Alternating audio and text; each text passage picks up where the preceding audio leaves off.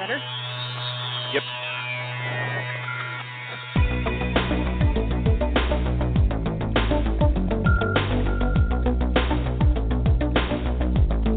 Welcome to Real Estate Coaching Radio, starring award winning real estate coaches and number one international best selling authors, Tim and Julie Harris.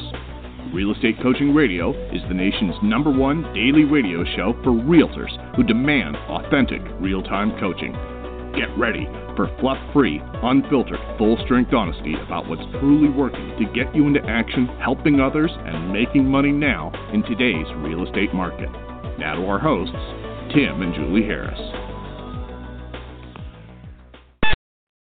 And we are back. So, listen, we had a fun time yesterday. Hopefully, you guys all enjoyed it as much as we did on the podcast. The topic, and I believe, Julie, we're going to get through this today, um, of today's show is Do you really think you have what it takes to be rich? Part two. You guys can tell when I've had my coffee when I'm writing these titles. They're, they become a little bit more salacious. dramatic. Yes, more dramatic. Uh, Mike, close to your mouth, lady.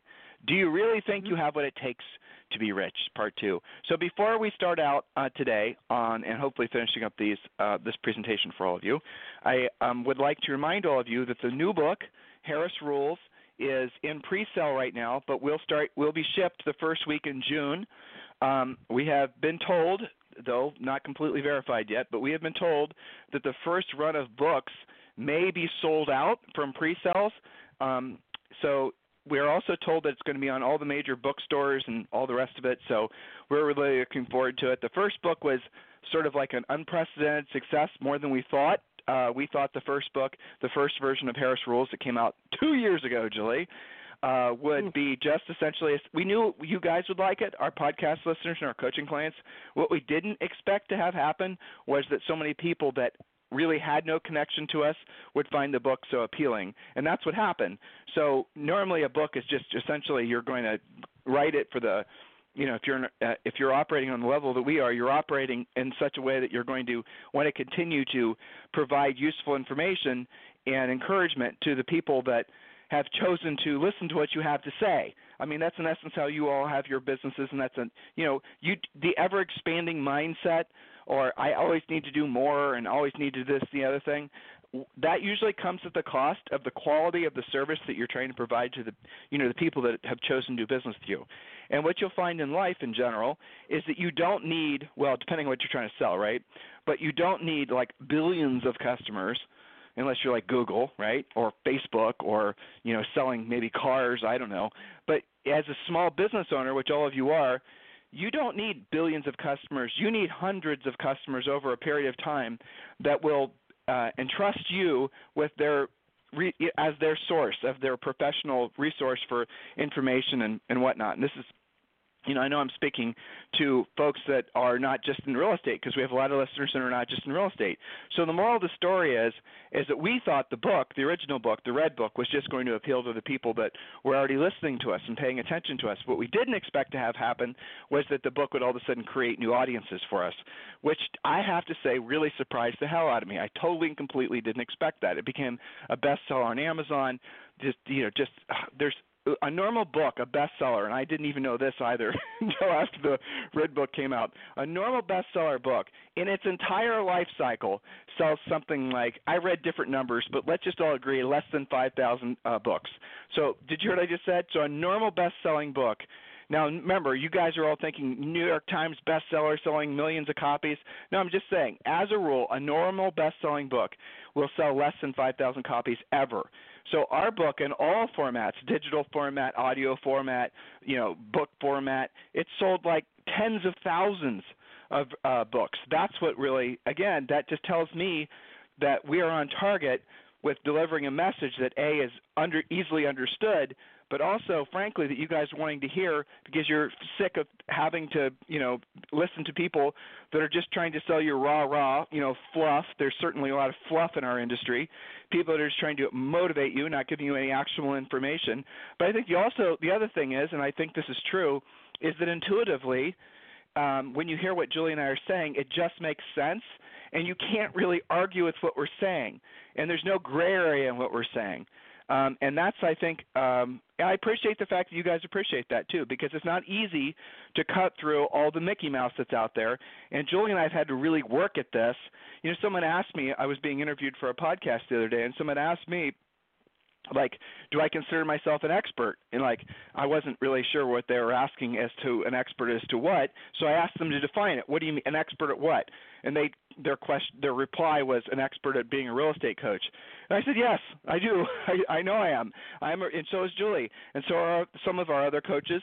You know they're experts at being real estate coaches. That's what you get for having done you know done the same thing for over long periods of time and help other people accomplish their goals. And you know otherwise you wouldn't have been in business for very long if you weren't working towards expert status.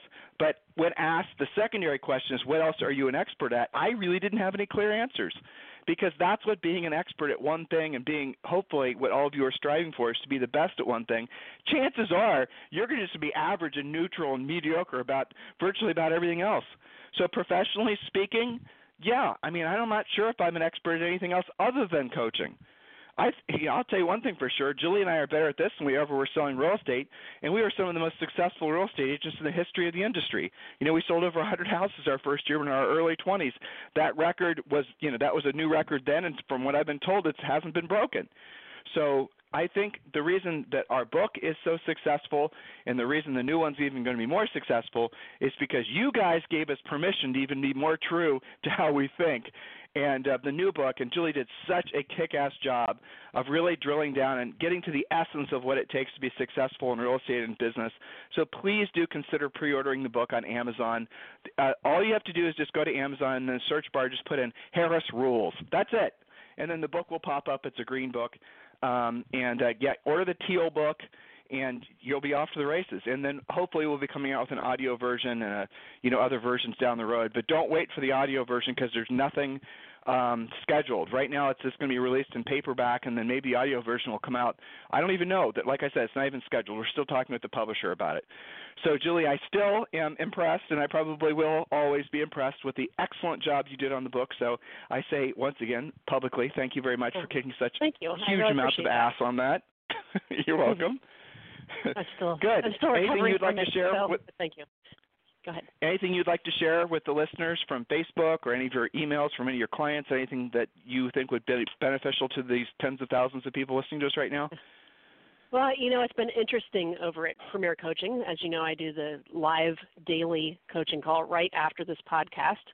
And try a little closer, Jules. Because, try a little closer. Because okay, sorry. Because it's a live call, the Premier Coaching calls, I never know what their questions or conundrums are going to be. Every day is different, but sometimes a week will take on a theme.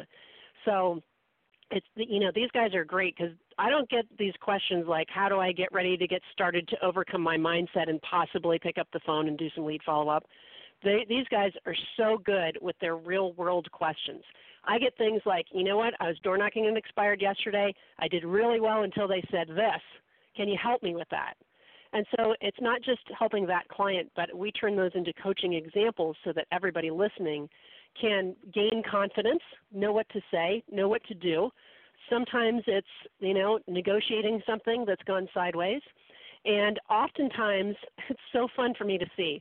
Uh, we have somebody who's been sharing the creation of their open house spoke, okay? And so you know, we, we've had podcasts about open houses and how to not just sit them, but how to monetize them. And so the topic has been, you know, creating that as a legitimate, predictable, dollar productive spoke. And so we've been hearing the feedback as this has been going. And yesterday, we all did a little bit of open house math, okay, because he, this particular client who's probably listening right now in Huntington Beach, he had uh, five unrepresented buyers come through and because he used the script, which home do you plan on selling in the neighborhood, he found out that two of them had listings that they would need to sell, homes they would need to sell. So he had seven that he converted because he called them the same night as the open house.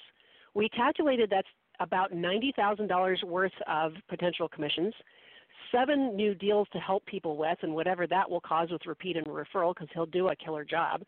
And that by spending, Lily calculated how many hours he spent between preparing, uh, knowing the neighborhood, getting the open house signs out, doing the open house itself, and the follow up was a total of six hours. Okay, so after all was said and done, I think he ended up technically making about 13 grand an hour for his efforts. You know, he has to do the deals, so that'll get diluted as we go through it. The point is, for the people who say, "Oh, that's too hard," or "That's too complicated," "That's too much work," open houses don't work. I sat one last weekend, didn't work. Okay, there is an art to it. So we've had a lot of fun discussion on that since you asked. But uh, kudos to you guys who take action. I think is the bottom line here.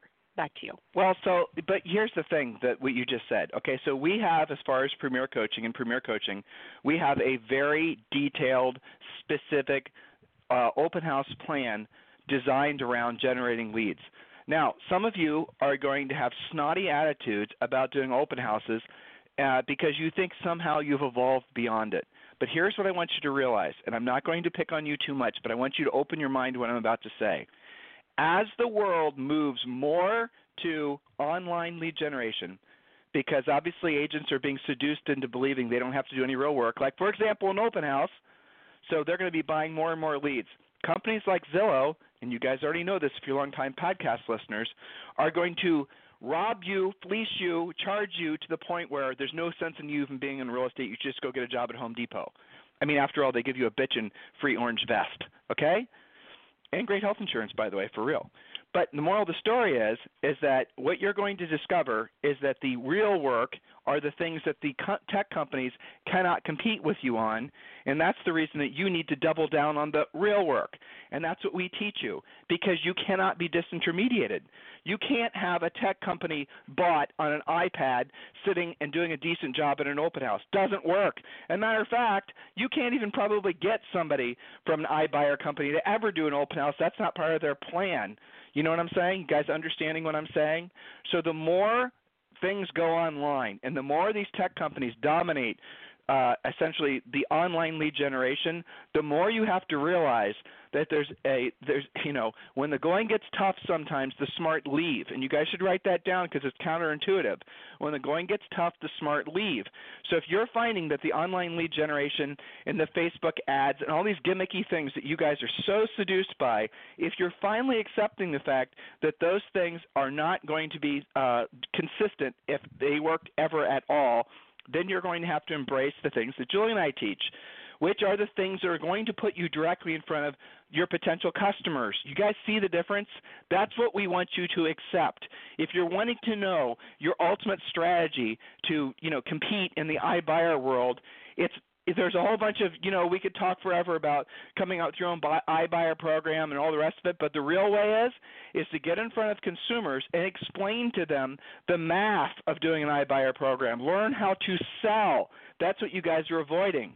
Once you know how to sell in a world where everybody else is avoiding learning how to sell and doing the real work, you will dominate way more so than in the past. Look, Zillow came out, and uh, we when did we tell you guys originally about the fact that they're on this path? Two years ago. They're going to now start selling you guys leads for referral fees. Look, on the surface, hey, I get it. A referral fee is not a necessarily bad way to go. But the way it's going to work is the referral fee is going to be essentially you're going to have to play in their ecosystem. They're going to essentially score you based on a whole bunch of things, and they're going to control you, and then you're going to have to jump through their fiery burning hoops. And these are for buyer leads, guys. You're going to have to jump through their fiery burning hoops just to get a buyer lead. How long did Bob take to call them back? What was, you know, we're going to survey that buyer after Bob's supposed callback and find out if Bob asked the right questions that we told him to ask. And did Bob refer us how many mortgages last quarter? Did Bob actually, does Bob have a, you know, a Zillow rating, uh, you know, review rating and da, da, da, da, da, da. So they are going to end up controlling your interface with consumers. Is that what you want? Oh, and by the way, are they doing that for free? Nope. Referral fees, big ones. Uh, when asked what the referral fees are, they said market rates. I'll tell you what the referral fees are going to be. Market rate might start out at 25 or 30 percent, but market rate's going to end up being 50 percent. You watch. And then some of you guys who are getting into the business or have these really crappy commission splits, you're going to not realize you're not going to do the math. You're not going to eh, you know put two and two together. You're going to get a, a commission check. You're going to have a big old referral fee. It's not just Zillow that's going to be doing this. A lot of companies that are doing this. They're making billions off the fact that you're too lazy to learn sales skills and do the real work. I'm being brutally honest with you. That's the only reason these companies exist because you're not willing to do what we ask you to do. You know, you're not willing to actually make the you make the calls, make the contacts. You're not really willing to see yourself as a great salesperson. Do the open houses. Put yourself you put yourself uh, in the marketplace between the customer and the house that they want to buy. Because right now, what's happening? It goes customer Zillow, you house they want to buy, back to Zillow.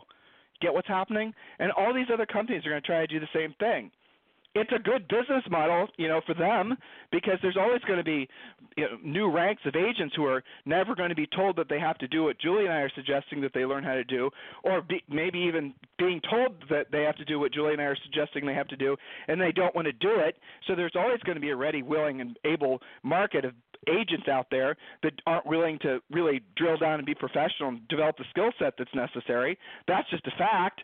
So those businesses will stay in business, but the agents who are uh, buying that business from those companies, they might as well, and I mean this truthfully, guys, do the math on it.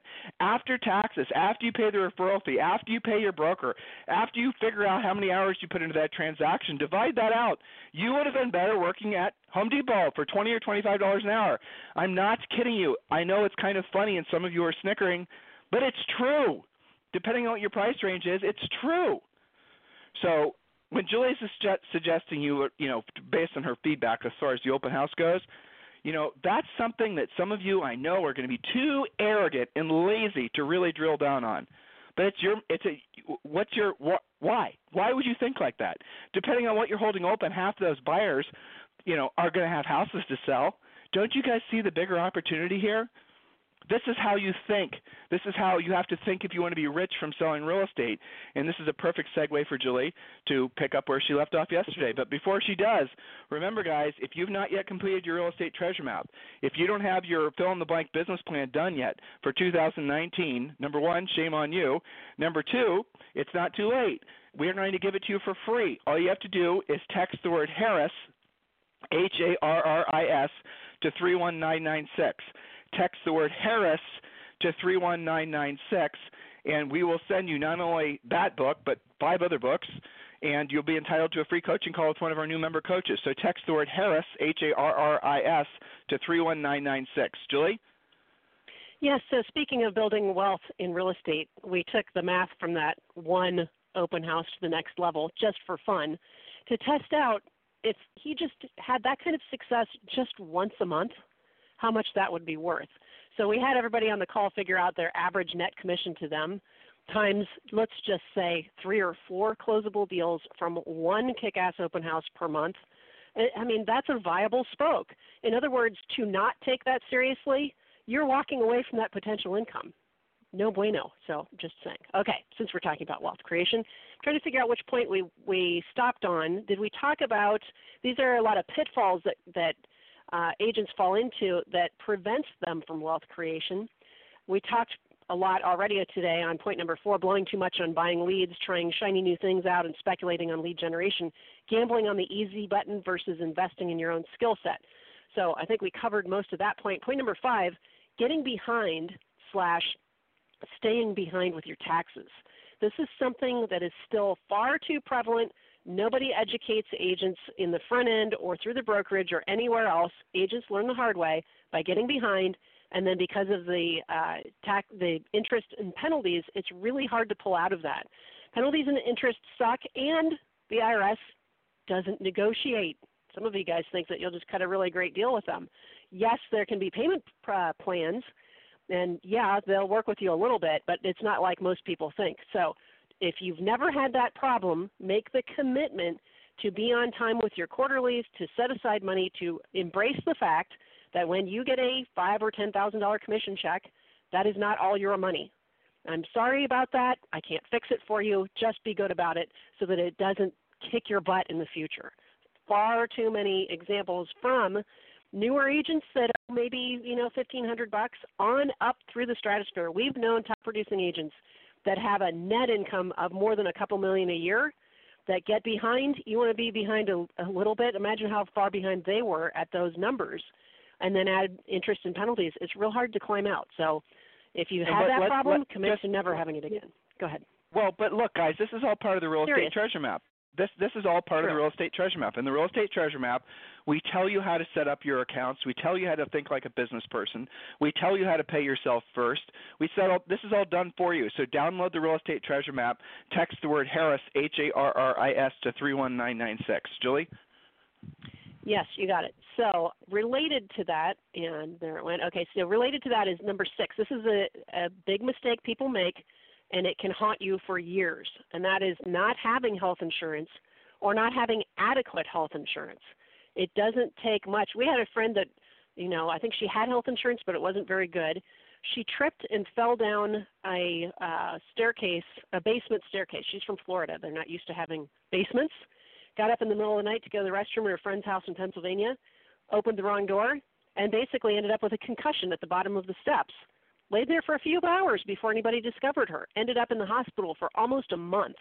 I think her bill that she owed was over 300,000 after applying some insurance. So make sure you know what you're dealing with with your health insurance and not having it at all. You it, it just the clock is ticking before I hope nothing happens to you, but I think that's not a good way to go through life. So easy to fix. Point number 7. Thinking that you'll get rich one day from your commissions versus understanding it's what you do with your commissions that creates wealth we could probably write a book just on that thought. So the mistake we is, should. yeah, well, the mistake is thinking that it's going to come from your commissions or from some big commission doing both sides one day on your most giant listing, you know, rolling the dice and being speculative versus understanding that it's incremental, just like put paying yourself first. We talked about that. Paying yourself first, at least 10% off the top of every check. That's where it starts so that you'll have something to actually invest with and then the 20% to the taxes, so you won't have that problem, and then learning how to invest what's left. And in fact, in the back of the new Harris Rules book, there's a big section about how to start creating that wealth and what to do with your commissions. And again, I think that should be CE credit. I think that should be something that every agent is taught early on in their career. But I guess I'm glad that they're not because that's job security for us as podcast hosts and coaches. We've got to clean up what's not taught. So, point number eight hanging out with people doing and making less than you who think you're the freak versus expanding your exposure to well adjusted, wealthy types who are also philanthropic and believe in abundance. In other words, you might say a lack of exposure to wealth can be something that makes it so you never have any wealth, just not having good exposure. And, you know, when we talked about how to choose a broker, and that maybe it's the time to make a switch if you're always number one in your office. You are doing this. You're hanging out with people doing and making less than you. And even though it feels good to be a rock star in your office, perhaps it's time to upgrade those you associate with so that you've got better exposure to wealth and you know what healthy wealth looks like. People who handle it well, who are comfortable with it, who do philanthropic things and meet and exceed their goals. Why? Because they're able to help enough people at a high enough level that they can do that. If you're I not surrounded by that, you need to change. I, Go ahead. I want to add something to what you just said, Julie, because I want to say something that's going to again seem counterintuitive, and I've been thinking a lot about this. A lot of wealthy people feel a need to rich person virtue signal. Okay, that's I just mm-hmm. thought that term, but here's the gist of it. And Julie just said it, and it's a normal thing to, for people to say that when you're rich, you're supposed to give your money away. I don't think that's true, and I'll tell you why I don't think that's true. I think that the way you make a contribution to society is by providing the services and products that people would want to buy at a high level, and that in itself is significant and sufficient for your contribution to society. Society. So I know again this, and uh, look, guys, don't run too far with this, but I want to really help you understand this. And like I was, Julie and I were sitting at lunch with somebody not too long ago, and he was talking about I mean I knew how much money he made, made millions and millions of dollars, and he was like every third sentence talking about all these philanthropic things and all the rest of it. And I stopped him and I asked him uh, whether he was aware of all this rich person virtue signaling he was doing. In other words, I'm rich, but look how generous I am, that type of thing, right? And he wasn't. He hadn't recognized the fact that that was something he'd just become conditioned to say in other words, he was thinking I was judging him or somehow resentful of him because of his wealth and success, and the way he was trying to, you know, sand off notions that I may have had about his uh, wealth. he was trying to say, look, I'm a rich guy, but I'm not a I'm not an asshole. I give I give the money away. I help other people. I mean, that's the virtue signaling aspect of what he was doing. So I thought about that, and and here's the a contribution I'll make to Julie's point, just as a counterbalance slightly to the, you know, automatic perceived idea that once you're rich, you're supposed to give your money away the way that we do it personally is when Julie and I donate money, we don't ever ask for the recognition of having donated the money. So when we give the money away, we're not doing it so people will, you know, basically uh, say, look how generous Tim and Julie are. Matter of fact, when we give money away, we specifically will do it through um, an entity that will not be traced back to our name or if it's money, money, cash, Julie's writing a check, we'll ask them not to give us a damn big flower basket and some chocolates, to take the money that we just donated and don't thank us with the money we just paid you. Go and actually put the money to work. Or the other thing we do is we give the money directly to the people that actually need it and don't go through these intermediaries that inevitably will basically pull money out. That so when we're giving money, when we're making a contribution, the way we do it is we do it without asking for the recognition publicly or privately for having made that contribution. Okay? That's the way we have always operated. Julie and I have always operated that way. So with that said, in our opinion, my opinion, if you're making a, your contribution to society is the success of your business – that in itself is sufficient. If you never give any other money other than the money uh, that you, you know, obviously pay in taxes and whatnot, back, you will you've you've lived a good noble life because you have sold a lot of whatever it is that you have to sell. In your case, mo- most of you real estate services. So it is sufficient for you to have felt like you made a significant contribution to society when you become successful because of the people that you've helped.